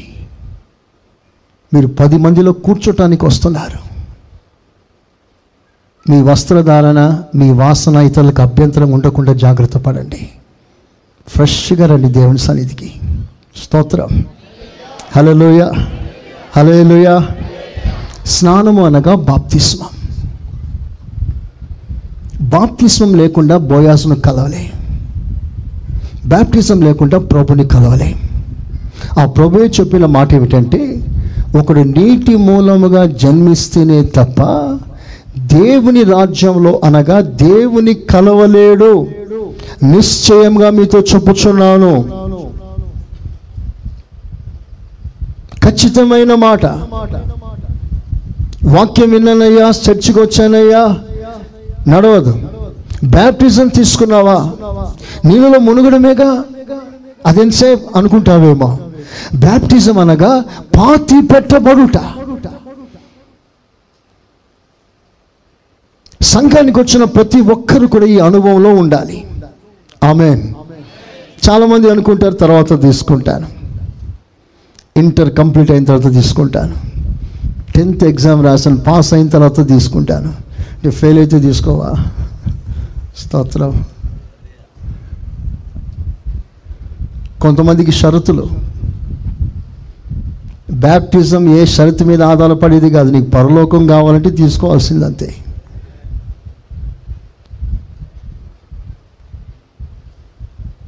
చచ్చిపోయిన శవాన్ని ఇంట్లో ఎన్ని రోజులు పెట్టుకుంటారు? అమెరికా నుంచి వస్తే, అమెరికా నుంచి బంధువుడు రావాల్సి వస్తే ఫ్రిడ్జ్ బాక్స్లో 4 రోజులు 5 రోజులు మ్యాక్సిమం. తర్వాత ఎంతటి వారినైనా పాతి పెట్టాల్సింది. రక్షణలో మరణిస్తున్నా, బ్యాప్టిజంలో పాతి పెట్టబడుతున్నా. ఎప్పుడైతే నువ్వు పాతి పెట్టబడినావో అప్పుడే దుర్గంధం నుంచి బయటికి రాదు. నువ్వు రక్షణ పొందిన మాట నిజమే, కానీ ఇంకా నువ్వు బ్యాప్టిజం తీసుకోకపోతే నువ్వేం చేస్తున్నావో తెలుసా? నీకు తెలియకుండానే దేవుని సన్నిధిలో దేవుడు ఆగ్రహించగలిగిన సువాసన నీలోంచి రావట్లేదు. Because you are not yet been buried. నువ్వు సమాధి చేయబడాలి. ఆ సమాధినే బైబుల్ చెప్తుంది బాప్తిస్మము. స్తోత్రం చెప్పండి గట్టిగా, హల్లెలూయా. సంఘంలో ఇంకా కొంతమంది ఉన్నారు బాప్టిజం తీసుకోవాల్సిన వారు, వాయిదా వేసే వాళ్ళు ఉన్నారు. ఇంకా కొంత పనులు ఉన్నాయి, కార్యక్రమాలన్నీ ముగించిన తర్వాత, ఇంట్లో కూతురు పనులు ఉన్నాయి, అవన్నీ ముగించిన తర్వాత. అంటే వాళ్ళు చెప్పకే చెప్తున్నారు కొన్ని తప్పులు చేయాలి, కొన్ని విగ్రహారాధన సంబంధమైన కార్యక్రమాలు చేయాలి, బ్యాప్టిజం తీసుకుంటే చేయలేం కదా, చేయకూడదు కదా అంటే. బ్యాప్టిజం తీసుకోకపోతే నువ్వు చేస్తావా? అది చేయకముందు తీసుకోకముందు చేసిన తప్పే, బ్యాప్టిజం తీసుకున్న తర్వాత చేసిన తప్పే, అది ఎప్పటికైనా తప్పే. ఒక సహోదరి అంటుంది, మా ఇంట్లో ఇంకా శుభకార్యం జరగలేదయ్యా, మా కూతురు పెళ్లి కాలేదు, ఆ పెళ్లి కార్యక్రమాన్ని ముగించిన తర్వాత తీసుకుంటాను. ప్రియులారా, మనం ఈ లోకంలో ఎవరు స్థిరులం కాదు. రేపేమవుతుందో మనకు తెలియదు. మంచిగా ఉన్నట్లుగానే ఉంటాం, రేపు ఏం జరుగుతుందో తెలియదు. అలాంటప్పుడు రేపే నీకు గ్యారంటీ లేనప్పుడు ఎవరి కొరకో ఎందుకు నువ్వు వెయిట్ చేయాలి? ఈరోజు మనం కళ్ళు మూస్తే రేపు దేవుని రాజ్యంలో ఉండాలంటే ఈ రోజున మినిమం క్వాలిఫికేషన్ నీటి మూలంగా జన్మించాలి కదా. అనేకులు దాన్ని వాయిదా వేసేస్తున్నారు. ఈరోజు నా ప్రభు నీతో మాట్లాడితే ఎక్కువ నువ్వు ఆలస్యం చేయకు. ఈ నెల చివరి దినమున, చివరి ఆదివారం బాప్టిజాలు ఉంటాయి. సిద్ధపడు, ప్రార్థన చేసుకో, దేవుని కృప పొందుకో. స్తోత్రం చెప్పు గట్టిగా. స్నానం అయ్యాక ప్రభుని కలుసుకోవాలి. సరిగ్గా ఈ పాఠం అనాదిలోంచి దేవుడు నేర్పిస్తూనే ఉన్నాడు. గుడారం బయట ఇత్తడి గంగాళం ఉంటుంది. ఒక యాజకుడు లోనికి రావటానికి ముందుగా గుడారంలో ఇంకా బయట ఉండగానే కాళ్ళు చేతులు కడుక్కొని లోపలికి రావాలి. కడగకుండా లోపలికి వస్తే దోషం, మరణశిక్ష. అతను సమాజం నుంచి కొట్టివేయబడాలి. ఒక యాజకుడు మందిరంలో అడుగు పెట్టడానికి ముందుగా కాళ్ళు చేతులు కడుక్కొని లోపలికి రావాలి. ఇక్కడ మీరందరూ కూడా యాజకులైన యాజక సమూహమై ఉన్నారు. ఆమేన్. మీరందరు లోపలికి వచ్చే ముందు ఏం చేయాలి? కాళ్ళు చేతులు గంగాలం లేదు కదయ్యా అంటారేమో, తొట్టి కట్టించా బయట, కాళ్ళు చేతులు కడుక్కొని రండి. కాళ్ళు చేతులు కడుక్కోవడం అంటే మిమ్మల్ని మీరే కడుక్కొని శుద్ధి చేసుకొని రావడం. ఆ మాట యాజకుడు ప్రవక్త అంటాడు, మీరు దేవుని సన్నిధిలోనికి వచ్చినప్పుడు నీ దేవుని సన్నిధిని కనబడుటకై సిద్ధపడు. Prepare yourself, examine yourself and come to his presence. అనాలోచితంగా ఎవరు రావద్దు. సరిగ్గా శుద్ధీకరించుకొని మీరు ఇంట్లో ఉండగానే ఈరోజు నేను దేవుని సన్నిధికి వెళ్ళుట అది నాకును ఆశీర్వాదకరంగా ఉండాలి, దేవునికి కూడా మహిమకరంగా ఉండాలి. ఆమేన్. నువ్వు ఒకవేళ సరైన శుద్ధీకరణ లేకుండా వచ్చావనుకో, నీలోంచి ఒక చెడు వాసన, దేవుడు సంతోషించలేని పరిస్థితి. కనుక నా దేవుని సంగమా, దేవుని బిడ్డలారా, మొదటి సిద్ధపాటు వాష్ యువర్ సెల్ఫ్, కడుక్కో. ఎవరి మీదైనా కోపం ఉందా? కడుక్కోండ్రా. ఎవరి మీదైనా బాధ ఉందా? కడిగేసేయి. బూతులు మాట్లాడావా? కడిగేసేయి. కడుక్కొని సిద్ధపడినా ఈ ఆదివారం ఆరాధన నీకు దేవుడు ఆశీర్వాదకరంగా మార్చేస్తాడు. స్తోత్రం చెప్పండి గట్టిగా. రెండవదిగా తైలము రాసుకో. చెప్పండి చెప్పండి ఏంటంటే, తైలం అనగా అభిషేకం. తైలము రాసుకున్న తర్వాత బోయస్ను కలవాలి. అలాగే ఇక్కడ పరిశుద్ధాత్మ అభిషేకం పొందిన తర్వాతనే యేసయ్యను మనం కలుసుకోబోతున్నాము. హల్లెలూయా. పరిశుద్ధాత్మ అభిషేకం లేకుండా ఎవ్వరూ ప్రభుని కలుసుకోలేరు. ఒక చిన్న విషయం మీకు చెప్తాను. పరిశుద్ధాత్మ అభిషేకం పొందిన తర్వాత మన జీవితం ఎలాగుండాలో మీకు చూపిస్తాను. చరిత్ర చెప్తున్న ఒక సత్యం ఏంటంటే, ఆ రోజుల్లో తైలం పోసి రాజులను, ప్రవక్తలను అభిషేకిస్తారు, యాజకులను. ఎప్పుడైతే వారు అభిషేకించబడుతున్నారో ఆ తైలంలో ఉన్న సువాసన ఆ ప్రాంతమంతా వ్యాపిస్తుంది. వితౌట్ పబ్లిసిటీ ఈ వ్యక్తి ఏ పబ్లిసిటీ లేకుండా పలానా చోట అభిషేకం జరుగుతుంది, అలా జరగడం వల్ల వాసన వ్యాపిస్తుంది అని ప్రజలు ఆటోమేటిక్గా తెలుసుకుంటారట. అంటే అభిషేకంలో అంత సువాసన, అభిషేక తైలంలో అంత వాసన వ్యాపిస్తుంది. ఇప్పుడు మీ ఇంట్లో ఎండు చేపల కూర చేశారనుకోండి, ఆ వాసన మీ ఇంట్లోనే ఉంటుందా? అంతా వ్యాపిస్తుందా? చెప్పండి చెప్పండి. ఈరోజు మా ఇంట్లో ఎండు చేపల కూర అని చెప్ప అవసరం లేదు, మొత్తం కాలనీకే తెలిసిపోతుంది.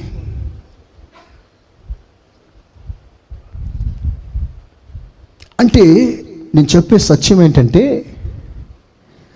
అభిషేకానికి సాదృశ్యమైన ఆ తైలంలోనే అంత సువాసన ఉంటే అసలైన అభిషేకంలో ఎంత సువాసన ఉండాలి. స్తోత్రం. హల్లెలూయా. మనుషులు కొలత వేసి కలిపి చేసిన అభిషేక తైలంలోనే అంత సువాసన ఉంటే దేవుని కొలత ప్రకారంగా దిగి వస్తున్న అభిషేకంలో ఎంత సువాసన ఉండాలి. Praise the Lord. ఒక మాటలో చెప్పాలంటే, ఏ వ్యక్తి దేవుని ఆత్మచేత అభిషేకించబడతాడో ఆ వ్యక్తి సువాసన వెదజల్లాలి. Praise the Lord. హల్లెలూయా. అభిషేకం పొందిన వ్యక్తి he must become an fragrance to this church. తానే ఒక సువాసనగా ఉండాలి.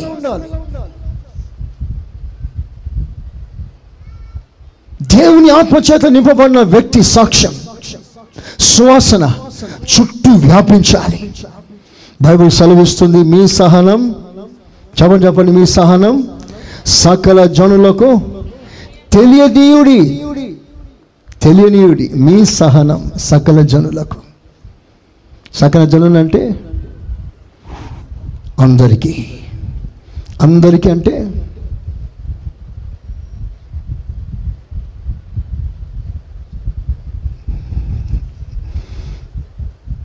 భరించలేనయ్యా ఈ మౌనం. అందరికంటే అందరికీ, దట్స్ రైట్. అందరికంటే అందరికీ.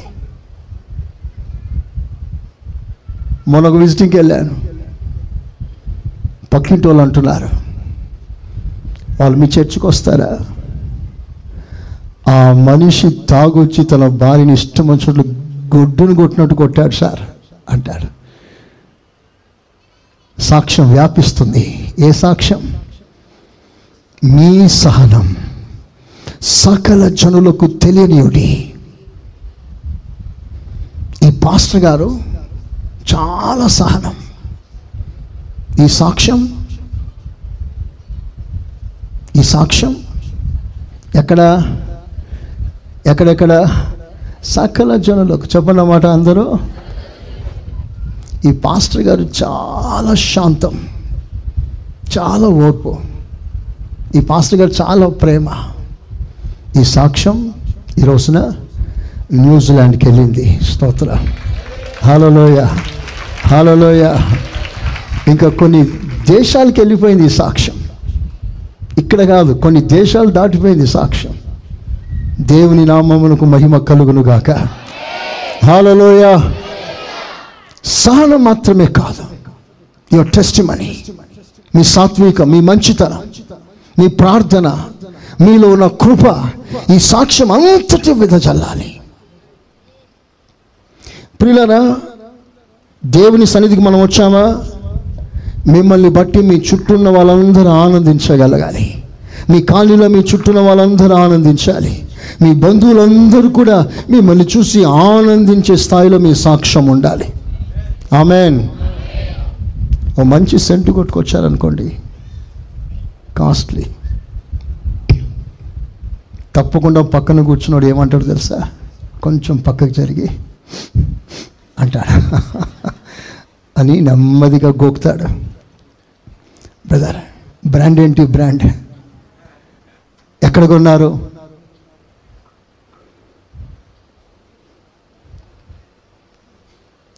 కొంతమందికి సెంటు పూసుకుంటేనే అదొక పెద్ద పాపంగా భావిస్తారు. ఓకే, ఎవరి ప్రతిష్ట వాళ్ళది.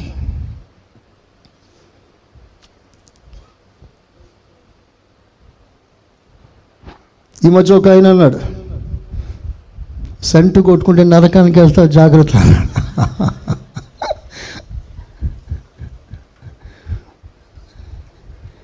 ఓ మాట చెప్పనా, ఆ మాట నిజమైతే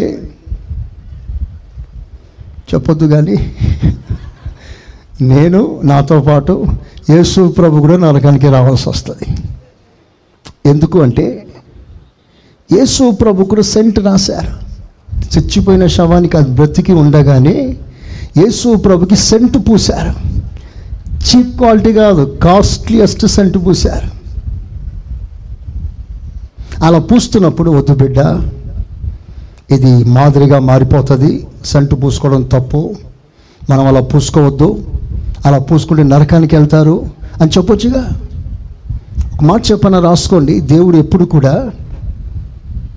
చెడ్డ కార్యాన్ని మంచి కార్యానికి సాదృశ్యంగా వాడడం. ఎంతమంది విన్నారు? అందరు విన్నారా? చెడ్డ కార్యాన్ని, నరకానికి తీసుకెళ్లే కార్యాన్ని మంచి కార్యక్రమాలకి సాదృశ్యంగా దేవుడు వాడాడు. సెంటు రాసుకోవడమే నరకం అయితే, ఆ నరకానికి సాదృశ్యంగా ఉన్న దానిని ఎందుకు మంచి కార్యంగా దేవుడు దాన్ని ప్రచారం చేశాడు. కొంతమంది ఏ వద్దు అంటే, ఏయ్ నోర్మూయరా, నువ్వు రాయమ్మా అన్నాడు. స్తోత్ర.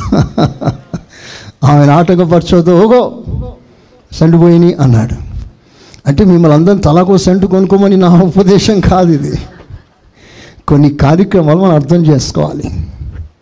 ఓకే, వినండి, ఇక్కడ మన సువాసన, యువర్ ఫ్రాగ్రెన్స్ అందరికీ ఆశీర్వాదకరంగా మారాలి. Praise the Lord. హల్లెలూయా. చూడండి, ఆ అభిషేకంలో ఉన్న ఒక అద్భుతమైన కృప మీకు చూపిస్తాను. ఎప్పుడైతే అభిషేకం మన మీదకి వస్తుందో అప్పుడు మనం సువాసనగా మారుతాం. సువాసనగా మారడం అంటే ఏంటి? అసలు సెంటు కొట్టుకొని ఆ సెంటు వాసన చూపించడం కాదు నేను చెప్పేది. అసలు ఆ ఫ్రాగ్రెన్స్ అంటే, ఆ సువాసన అంటే ఏమిటో చూద్దామా. ఎఫెసీ పత్రిక 5వ అధ్యాయం 2వ వాక్యం.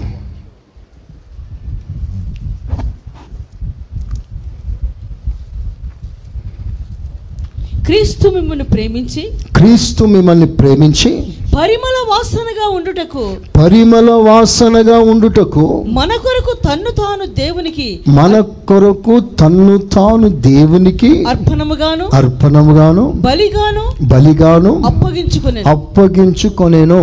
అలాగుననే అందరూ చూడండి, సిమి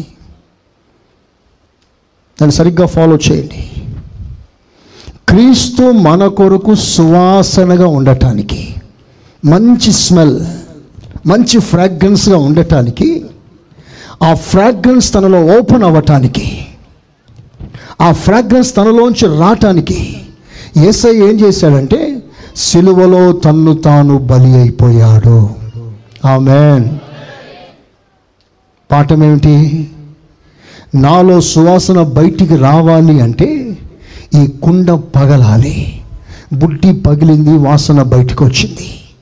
నా బాటిల్ పగలాలి, ఈ కుండ పగలాలి. ఒక మాటలో చెప్పాలంటే నేను సాక్రిఫైస్ అవ్వాలి, నేను త్యాగం చేయాలి. చచ్చిన విత్తనమే మొలుస్తుంది. గోధుమ గింజ కింద పడి చస్తేనే అది అనేకముగా మారవు. ప్రతి విశ్వాసి మొదట నువ్వు మంచి సువాసనగా ఉండాలంటే ఫస్ట్ నీ మనసులో ఉన్న ప్రతి విధమైన దుష్ట ఆలోచన చంపుకోవాలి. యు మస్ట్ డై, చచ్చిపోవాలి, సాక్రిఫైస్ చేయాలి, త్యాగం చేయాలి. త్యాగం అంటే ఏమిటి? ఎంత వెలైనా భరించాలి. ఆ దేవుని కొరకు, ఆ ప్రభు కొరకు, ప్రభు ప్రేమ కొరకు ఏదైనా ఇవ్వగలగాలి, ఏదైనా వదిలిపెట్టగలాలి, ఏదైనా మరిచిపోగలగాలి. అది త్యాగం. త్యాగం చేయాలంటే ఒక వ్యక్తికి ధైర్యం కావాలి. నాతో కలిసి చెప్తారా? సువాసన రావాలంటే చెప్పండి, చెప్పండి, అందరూ చెప్పండి. సువాసన రావాలంటే త్యాగం చేయాలి. త్యాగం చేయాలంటే ధైర్యం కావాలి. ధైర్యం లేకుండా అన్నిటినీ వదిలిపెట్టలేవు, అందరినీ విడిచిపెట్టలేవు. కఠినమైన ప్రాంతంలో ఏ సపోర్ట్ లేకుండా, ఏ ఆదరణ లేకుండా ఒంటరిగా నిలబడలేవు. You need bravery in your life, courage. దేవుని కొరకు నువ్వు ధైర్యంగా ప్రభుకు ముందుకు సాగగలగాలి. ఇప్పుడు చెప్తున్నాను వినండి, ఆ ధైర్యం నీలోనికి రావాలంటే నీ మీదకి ఒక బలమైన అభిషేకం రావాలి. ఆమేన్. సువాసన రావాలంటే చెప్పండి, అందరూ చెప్పండి, త్యాగం చేయాలి అని. అందరూ సువాసన రావాలంటే త్యాగం చేయాలంటే, ధైర్యం కావాలంటే అభిషేకం రావాలి. Praise the Lord. మళ్ళీ చెప్తారా? సువాసన రావాలంటే, త్యాగం చేయాలంటే, ధైర్యం కావాలంటే అభిషేకం రావాలి. చప్పట్లు కొట్టి దేవుని ఘనపరచండి. బైబిల్ సెలవిస్తుంది, వేరొకరు వచ్చి నీ నడుమును కడతాడు. కట్టి ఏం చేస్తాడయ్యా అనంటే నీకు ఇష్టము కాని చోటికి తాను మోసుకొని వెళ్తాడు. ఆ చోటును గుచ్చి మరలా కింద రాసుంటుంది, అత సాక్షిగా మరణించే చోటు.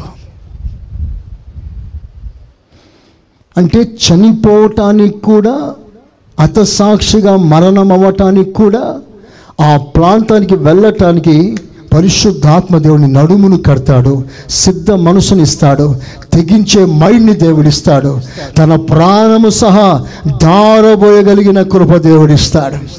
చేతులెత్తి ఆమెనండి గట్టిగా.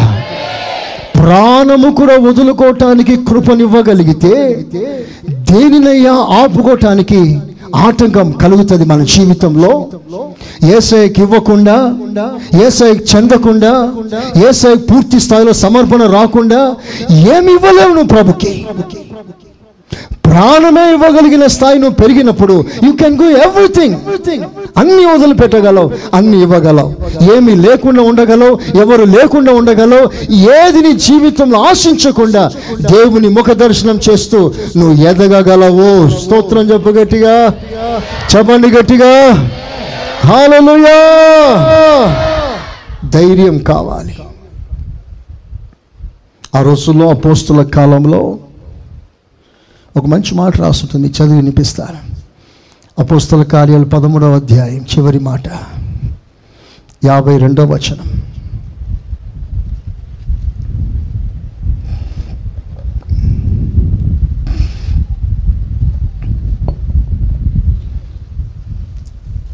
అపోస్తుల కార్యాలు 13వ అధ్యాయం 52వ వాక్యం. అయితే శిష్యులు, చివరి వాక్యం, శిష్యులు ఆనందభరితులై పరిశుద్ధాత్మతో నిండిన వారైరి. పరిశుద్ధాత్మతో నిండిన వారైరి. స్తోత్రం చెప్పండి గట్టిగా. శిష్యులట ఆనందభరితులైపోయారట. ఆ ఆనందం తట్టుకోలేక వారందరూ ఆత్మతో నింపబడ్డారట. ఆ స్థితి ఎలాంటిదో మీకు తెలుసా? శిష్యుల్ని కుర్చీ మీద కూర్చోబెట్టి దుప్పట్లు వేసి, షాలు వేసి, సన్మానం ఇచ్చి, బోకేలు ఇచ్చిన సందర్భమా? అది పురస్కరించిన సందర్భమా? కాదు. ఆ సందర్భం ఏంటో తెలుసా? బాగా కొట్టి, చిత్రహింస చేసి, అవమానపరిచి, గెట్ అవుట్ అన్నారు, పో బయటికి అని అవమానపరిచి గెంటేశారు. వాళ్ళు తోసేస్తే వాళ్ళు పరిగెత్తుకొని వచ్చేసి దేవుని సన్నిధిలో ఆనందించి చప్పట్లతో ఆత్మతో ఎదుగుతూ గణపరిచారు. స్తోత్రం చెప్పండి గట్టిగా. హల్లెలూయా. 2 వచనాలు పైన చదివి చూడండి. అక్కడ ప్రభు వాక్యము ఆ ప్రదేశమందంతటా వ్యాపించెను. గాని యూదులు భక్తి మర్యాదలు గల స్త్రీలను, ఆ పట్టణపు ప్రముఖులను రేపి రేపి ఎవరిని రేపారు? ఎవరిని రేపినారు? భక్తిగల స్త్రీలను. చూసారా, మాట గమనిస్తున్నారా? రేపడం అంటే ఏంటి? యాంటీగా పురికొల్పారు, వ్యతిరేకంగా లేపారు. ఆ దైవజనులకు వ్యతిరేకంగా మాట్లాడు, ఆ సేవకునికి విరోధంగా మాట్లాడు అని పురికొల్పారు. ఎవరిని అంటే భక్తిగల స్త్రీలను. వావ్! మరి భక్తి గల స్త్రీలు వాళ్ళు చెప్తే వాళ్ళు చెప్పినట్లుగా చేస్తారా? అదేనా వారి భక్తి? భక్తి గల స్త్రీలు రేగితే రెచ్చిపోవడమేనా?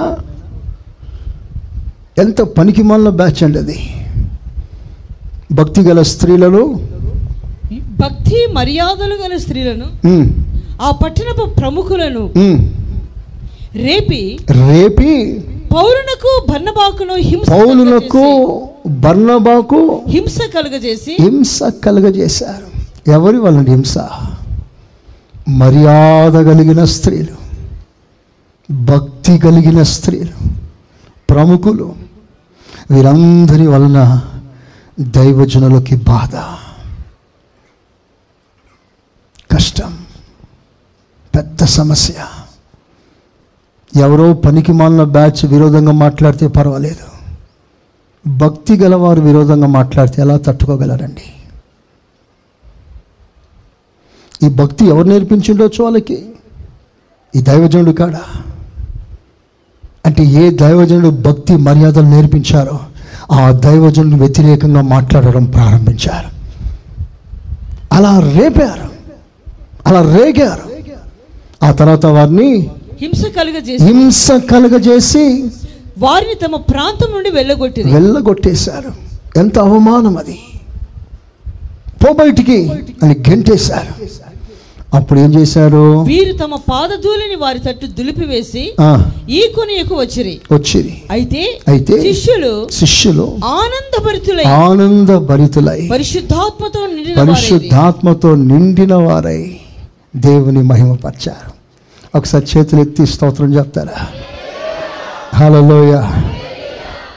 ఆ శిష్యుల ముఖాలు ప్రకాశిస్తున్నాయి.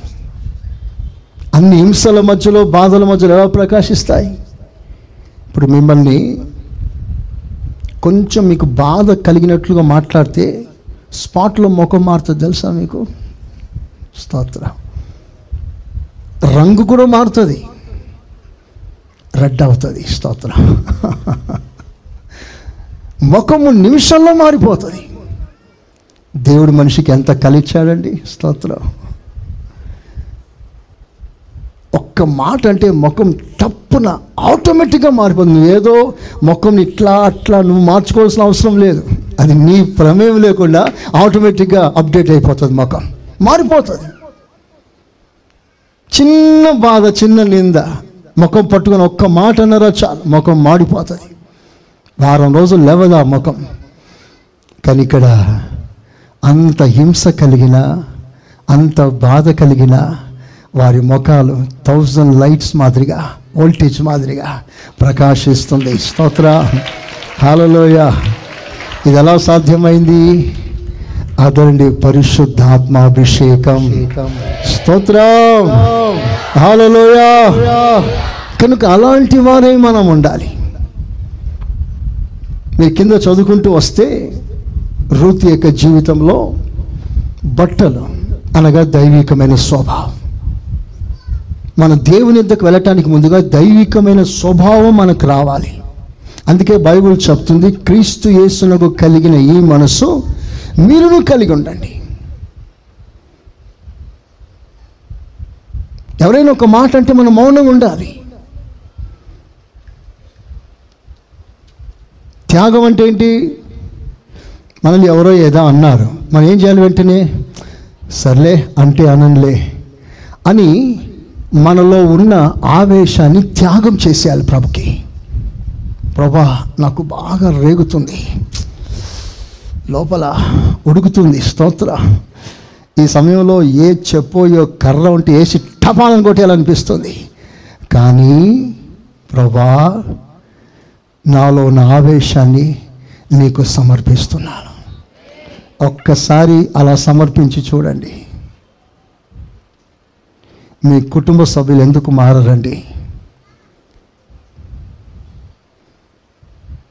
ఒక చెడ్డోని మార్చాలంటే ఆ ఇంటి వారికి చాలా ఓర్పు కావాలి. మనం ఎప్పుడు మారాం? నువ్వు ఎలా మారావు? అలా నువ్వు మారటానికి ఎన్ని దెబ్బలు తిన్నాడు యేసయ్య, ఎలా హింసపడ్డాడు, ఎంత నింద అనుభవించాడు, ఎలా ఈడ్చుకొని వెళ్ళారు, ఎన్ని బాధలండి, ఎన్ని శ్రమలు, ఎంత కష్టం, ఎంత నింద, ఎంత అవమానం. ముఖాన ఉమ్మి వేస్తే మౌనంగా తుడుచుకున్నాడు. ఆఖరి బొట్టు రక్తం కార్చాడు. శిలువలో వేలాడుతున్నాడు.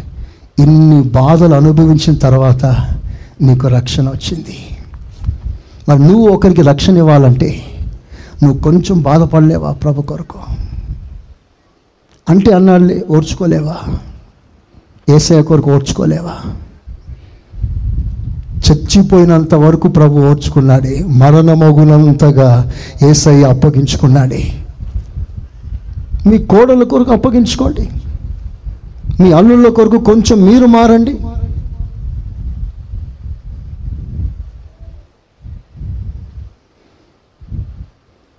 ఈరోజున ఇలాగ మాట్లాడటానికి ఒక కార్యం ఉండకపోవచ్చు. నా నోట ఏది వచ్చినది అవసరమే ఉంటుంది సంఘాల్లో. నేను ఎప్పుడు ప్రసంగం చేసిన తర్వాత వస్తుంది రిపోర్ట్స్. పాస్టర్ గారు కరెక్ట్గా మీరు ప్రసంగం చేశారు ఈరోజు అంటారు. ఏంటంటే పలానా పలానా పలానా. దాన్ని బట్టి ఇది కరెక్ట్గా నడిపింపు మీరు తెలుసుకోవాలి. స్తోత్రం చెప్పండి గట్టిగా, హల్లెలూయా. అంటే ఎవరు కూడా నశించుకోవడం దేవునికి ఇష్టం లేదు. మీరు ఎలాగైనా సరే మారాలి, ప్రభులా మారాలి. మీ వస్త్రాలు మార్చుకోవడం అంటే అర్థం ఏంటంటే మీ స్వభావం మార్చుకోండి, మీ ఆవేశాలు మార్చుకోండి, మీ కొట్లాడే మనుషులు మార్చుకోండి. అలా మార్చుకుంటే తప్ప మీరు యేసయ్యను కలవలేరు. మార్చుకోండి. మనస్సు మారితేనే రేపు రూపాంతరం పొందుతా. దేవునికి స్తోత్రం. ఆ తర్వాత దాగి ఉండు. స్తోత్రం చెప్పండి గట్టిగా. చెప్పాలి, ఏం చేయాలి? దాగి ఉండాలి. పరిశుద్ధాత్మ దేవుడు రెండు కార్యాలు చేస్తాడు. ఒకటి పైకెత్తి చూపిస్తాడు, అందరి ఎదుట వాడబడేటట్లుగా కృపనిస్తాడు. కొన్నిసార్లు ఎత్తైన స్థలంలోంచి లోయలో పెట్టి దాచేస్తాడు. Hide yourself, don't try to show anything of yours. Hide, దాచేసేయి. అలా దాగిన కాలంలో మనకి చాలా ఆపరేషన్స్ జరుగుతాయి. ఇదంతా పెద్ద పాఠం. ఈ మాటలు సేవకులకు ఎంతో ప్రయోజనం. Sometimes God hides us. దాచాడంటే అర్థం ఏంటి? నువ్వు వాడబడట్లేదు, నువ్వు వాడబడకుండా నేను దేవుడు నిన్ను దాచేస్తాడు. అప్పుడు ఎవరికి నువ్వు పెద్దగా నువ్వు ఉపయోగకరంగా ఉండకపోవచ్చు. నువ్వు దాగిన కాలం కూడా నమ్మకంగా ఉండవు. అప్పుడు దేవుడు ఏం చేస్తాడో తెలుసా? ఒకప్పుడు నేను ఎంత ఎత్తులోకి ఎత్తించాడో వాడుకున్నాడో అంతకంటే ఎక్కువగా దేవుడు నిన్ను వాడుకుంటాడు. Praise the Lord. చాలామంది దాచే కాలంలో ఉండలేరు, వాడబడాలి వాడబడాలి పరిగెత్తటానికి ప్రయత్నం చేస్తారు. వాడబడాలి, కోట్ల రూపాయల ఖరీదైన మాట చెప్పన వాడబడడం ముఖ్యం కాదు, దేవుని చిత్తం చేయడం ముఖ్యము. చేతులెత్తి ఆమేనండి గట్టిగా చెప్పండి గట్టిగా. వాడబడడం ముఖ్యం కాదు, దేవుడు వాడుకోవాలంటే గాడిదని వాడుకుంటాడు, చేపను వాడుకుంటాడు, చెట్టును వాడుకుంటాడు. ఆఫ్టర్ ఆల్ నువ్వెంత? ఆయన ఎప్పుడైనా ఎవరినైనా ఎక్కడైనా ఎలాగైనా వాడుకుంటాడు. కానీ నీ విషయంలో దేవుడు నిన్ను దాచే ప్రయత్నం చేస్తే దాగి ఉండంతే. బైబిల్లో ఏలియా ఉన్నాడు అలాంటి మాదిరి. కొండ మీద వాడుకున్నాడు, లోయలో దాచాడు. వాడబడిన కాలంలో దేవునికి మహిమనిచ్చాడు, దాగిన కాలంలో కూడా దేవునికి మహిమ చెల్లించాడు. అది సరైన అభిషేకం. కొన్నిసార్లు మన జీవితంలో కొన్ని కార్యాలు దాచేస్తాడు, బయటికి రానివాడు. ఫర్ ఎగ్జాంపుల్, మోషే ఉన్నాడు. మోషే జీవితం 3 భాగాలు, 40, 40, 40. మొదటి 40 రాజభవనం, రెండో 40 అరణ్యం ట్రైనింగ్, మూడో 40 ఇశ్రాయేలు కాపరిగా ప్రయాణమై కానాన్ దేశానికి తీసుకెళ్తాడు. 340s. కానీ విచిత్రమైన విషయం ఏంటంటే, మొదటి 2 40లు అనగా 80 సంవత్సరాల చరిత్ర మీకు తెలుసా? 26 వచనాల్లో కంపాక్ట్గా ముగించేశాడు, పెద్ద ఎక్స్ప్లెనేషన్ ఇవ్వలేదు. 8 years హిస్టరీ 26 వర్స్లో క్లుప్తంగా ముగించేశాడు. నో మోర్ టెస్టిమనీ, చాలిక. రెండవ 40 సంవత్సరాల అరణ్యంలో ఎంత బాధపడ్డాడు, రాస్తే పెద్ద పుస్తకం అవుతుంది. ఎందుకు రాయలేదు దేవుడు? ఎందుకు ఆ విషయాలు బయట పెట్టలేదు? రాజభవనంలో పెరిగినోడు, సుఖభోగాలకు అలవాటైన వాడు, చప్పట్లు కొడితే 100 మంది వరుసగా ఏం కావాలి సార్ అని నిలబడే హోదా స్థాయి, ప్రపంచాన్ని కైవసం చేసుకోగలిగిన స్థాయి, ప్రపంచాన్ని పరిపాలించడానికి 1 అడుగు దూరంలో ఉన్నాడు మోషే. అంత స్థాయిలో అంత సుఖభోగం అనుభవించేవాడు గొర్రెల మధ్యలో ఉన్నాడు. 40 years ఎంత బాధపడి ఉంటాడు. ఇంటి నిండా ఎప్పుడు సువాసన ఆగ్రహించిన, సువాసన పీల్చిన మోషే ఆ గొర్రెల మధ్యలో నీ సువాసన అనుభవిస్తున్నప్పుడు ఎలా భరించాడు? దాని ఎందుకు దేవుడు రాయలేదు? 40 yearsని క్లుప్తంగా రాసి ముగించేశాడు. కానీ దేవుని ఆత్మ అతని మీదకి వచ్చి దైవ చిత్తం చేయటాన్ని మొదలు పెట్టాడు.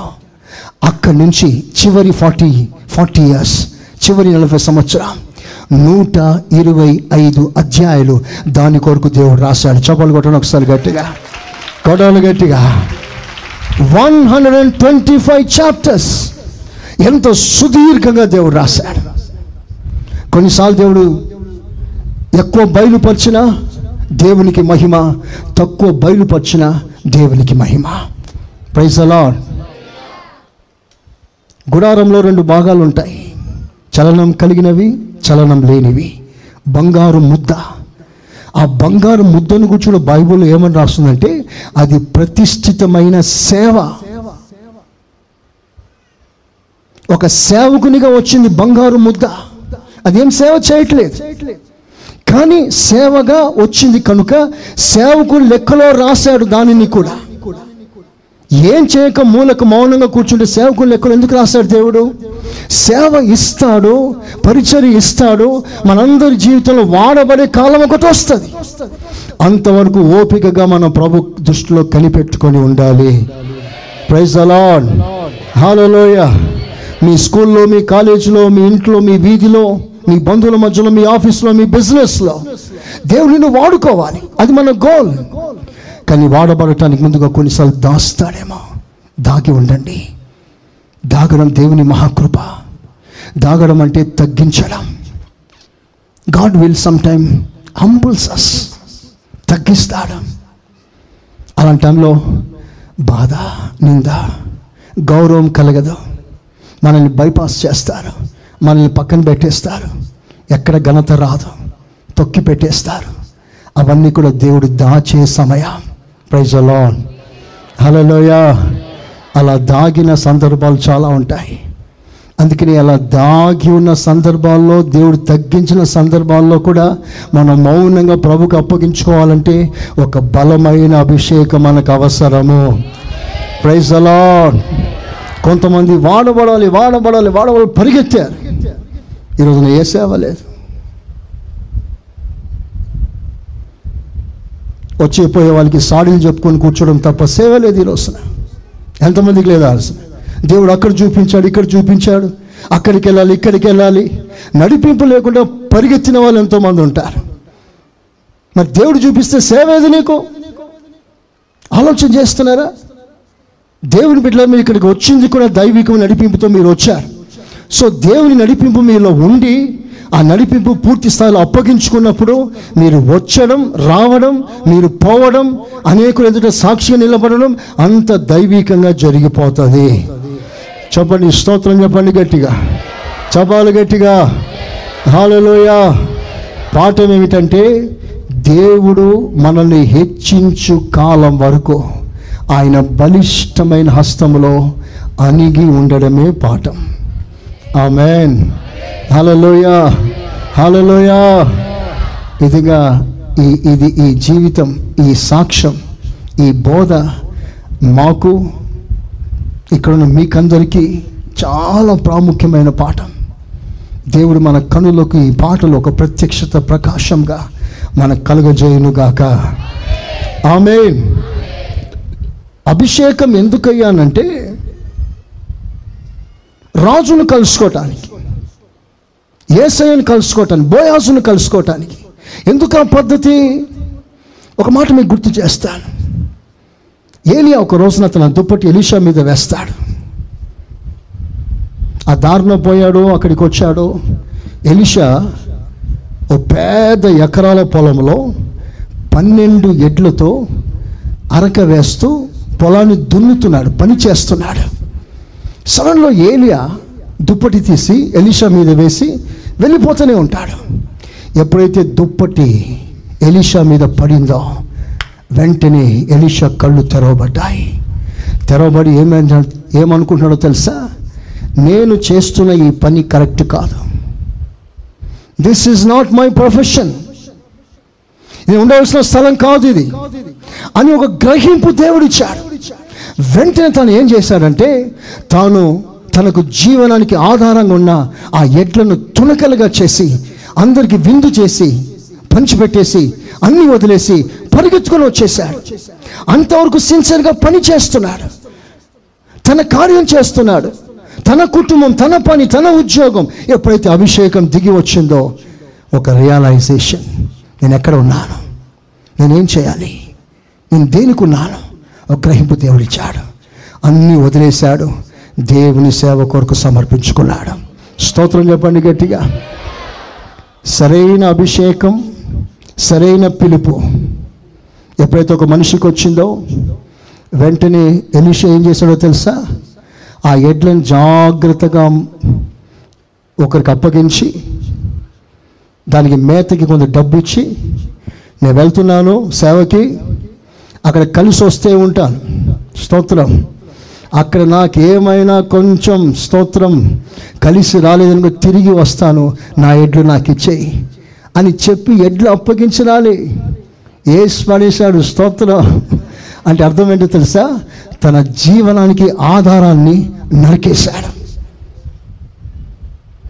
ఇక తను బ్రతకటానికి ఏ ఆధారం లేదు. It's life source. తన జీవనానికి ఆధారమైన దానిని నరికేసి సేవకు సమర్పించాడు. పాఠం ఏమిటి? ఒక్కసారి సేవలు అడుగు పెట్టావా ప్రాణం పోయిన సేవలో నుంచి మరలా వెనుకకు వేయకూడదు. You have no life in this world. ఏదైనా ఉంది అంటే అది సేవలో మాత్రమే ఉంది అన్న సరైన అభిషేకంతో కూడిన పాఠాన్ని ఆ రోజు ఎలీషా మనకు నేర్పించాడు. Praise the Lord. ఒక్కసారి సేవలు అడుగు పెట్టామా వెనుకున్న ఆధారాలని కట్, నాభి సూత్రం కట్. మాటి మాటికి అమ్మ పిలిచింది, డాడీ పిలిచిండు, అమ్మని చూసి వస్తాను, ఇవన్నీ సేవకుల లక్షణమే కాదు. అసలు నీకు బాగులేకపోయినా, నీకు రోగం వచ్చినా, ఇంట్లో పని పరిస్థితులు బాగులేకపోయినా నువ్వు సేవకుడివి, నువ్వు సేవకు సంబంధించిన వాడివి, ఇంటికి సంబంధం లేదు నీకు. అడుగు పెట్టకూడదు బయట నువ్వు.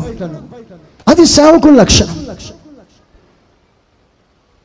ఇలాంటి విషయం మీరు కూడా తెలుసుకోవాలని మీ నోటీసులోకి తీసుకొస్తున్నాను. సేవ అంటే ఏంటో అసలు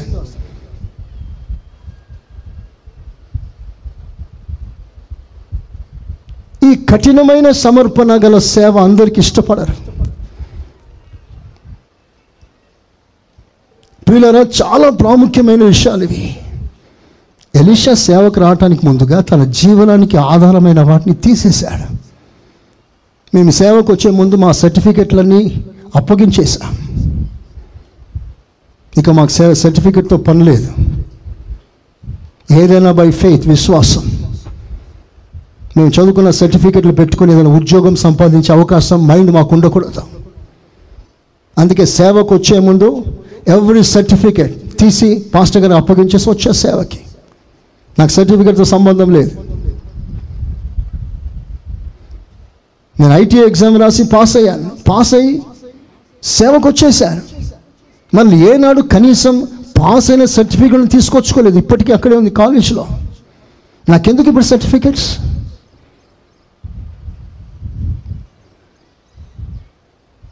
ఆ తర్వాత పాస్పోర్ట్ అప్లై చేయవలసి వచ్చినప్పుడు సర్టిఫికెట్ అవసరమైతే పాస్టర్ గారు పర్మిషన్ అడిగితే పాస్టర్ సర్టిఫికెట్ ఇస్తే ఆ సర్టిఫికెట్తో పాస్పోర్ట్ అప్లై చేశాను. ప్రతిష్ట గల సేవ చాలా కఠినమైంది. అందరూ ఉండలేరు. లోకాన్ని, లోక పద్ధతిని చంపుకొని పూర్తి స్థాయిలో సమర్పణతో ముందుకు సాగగలిగిన వారి కడ వరకు ఈ సేవలో ఉంటారు. Praise the Lord. లోకము, లోక కార్య, లోక పద్ధతులకి అలవాటు పడితే ఏ సేవకు నిలవలేడు. ఇక్కడ ఎవరు ఉండలేరు. ఉండాలంటే తగిన ప్రాయశ్చితం జరగాలి. దేవునికి మహిమ కలుగును గాక. హల్లెలూయా. ప్రియులారా, ఎలీషా మొత్తం తీసేశాడు. ఆధారం అంతా తీసేసి సమర్పించుకున్నాడు. తాను ఎంతో ప్రతిష్టగా సమర్పించుకున్న తన పేరు ఎక్కడ ఎప్పుడు బయటికి రాలి. టోటల్గా దాగి ఉన్నాడు. అసలు ఎలీషాను కూర్చున్న ముచ్చట అసలు రానే రాదు. ఏలియా చనిపోయిన తర్వాత, కొనిపోబడిన తర్వాత, ఎలీషా సేవ ప్రారంభించిన తర్వాత అప్పుడు ఎలీషా పేరు బయటకు వచ్చింది. అది కూడా ఎలా వచ్చిందంటే, ఏలియా చేతుల మీద నీళ్లు పోయువాడైన ఎలీషా స్వస్థత వరములు కలిగి, ఆత్మవరాలు కలిగి, దేశ విదేశాల్లో బలంగా వాడబడుతున్న దైవజనం రాయలేదు ఎడ్డింగ్. అక్కడ ఏమని రాస్తుందంటే, దైవ సేవకులకి నీళ్లు పోసేవాడైన ఎలీషా. స్తోత్రం చెప్పండి గట్టిగా. హల్లెలూయా. ఎంత తగ్గింపండి అక్కడ. ఈ పాటలు దిగితే పోతూనే ఉంటుంది బండి. స్తోత్రం. కనుక నా ప్రియ దేవుని బిడ్డలారా, రారాజుని కలుసుకోవాలంటే స్నానం, బ్యాప్టిజం, రక్షణ, రెండవదిగా అభిషేకం, మూడవదిగా దైవిక స్వభావం, నాలుగవదిగా ఏమన్నాను, దాగి ఉండుట, హైడ్ యువర్ సెల్ఫ్. ఇప్పటికీ సరిపోతుంది. ఇంకా కొన్ని విషయాలు ప్రభుచితం అయితే ఇంకెప్పుడైనా చెప్తాను. ఈ 4 విషయాలు మీరు మనసులో పెట్టుకోండి.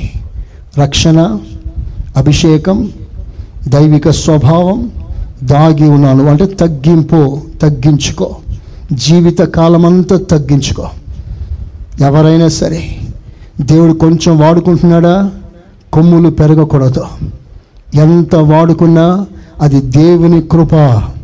అందరూ ఆమెన్ అంటారా? ఆమెన్. మిమ్మల్ని కూడా ఎక్కడైనా దేవుడు వాడుకున్నాడా? అది దేవుని కృప. కొంచెం వాడుకుంటే వెంటనే ఇంట్లో ఒక సంఘం పెట్టకండి. స్తోత్రం. పెట్టిన వాళ్ళు ఉన్నారు. మరి ఒక నడిపింపు. నువ్వు ఎంత వెలిగిన దీపస్తంభం మీదనే మీరు ప్రకాశించాలి. ఆమెన్. దీపస్తంభం అంటే సంఘం. సంఘం మీదనే మీరు ప్రకాశించాలి. దేవుడు మిమ్మల్ని ఆశీర్వదించును గాక. ఆమెన్. అందరూ మోకరించండి.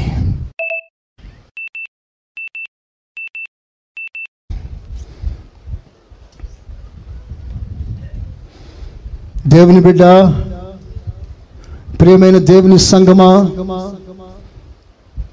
నీ కళ్ళ ముందు ఎంతోమంది బలహీనులు కావచ్చు, ఎంతోమంది పడిపోవచ్చు. ఎవరు నిలిచినా, ఎవరు పడ్డా, ఎవరు బలహీనమైనా, ఎవరు వెనుతిరిగినా ఏ సాక్ష్యం నిన్ను ప్రభావితం చేయకూడదు. నిన్ను దేవుని సన్నిధి నుంచి ఎవరు దూరం చేయకూడదు. ఎలాంటి పరిస్థితుల్లోనైనా నువ్వు దేవునితో చేసిన నిబంధన కడ వరకు నిలిచి ఉండాలి. దాని కొరకు ఎంత వెలైనను చెల్లించాలి. రాకడ దినం వరకు నీలో ఉన్న ప్రతిష్ట సమర్పణ అది కాపాడబడాలి. ఆమెన్ అనండి గట్టిగా. ఆమెన్. మీరు తెలుసుకున్న సత్యం మన ప్రభువైన యేసుక్రీస్తు కృప, తండ్రి అయిన దేవుని ప్రేమ, పరిశుద్ధాత్మ సహవాసం మనకును సకల పరిశుద్ధులకును సదాకాలం తోడై ఉండునుగాక. ఆమేన్. ఆమేన్. మీరు వినుచున్న ఈ పాస్టర్ సురేష్ గారి ప్రసంగాల క్యాసెట్, అదేవిధంగా మీకేమైనా ప్రార్థనావసరతలు ఉన్న ఎడల సంప్రదించండి. మా చిరునామా pastor Suresh, glorious ministries, FCI, Ramagundam. మా సెల్ నంబర్స్ 9502222111 మరియు 7702991188.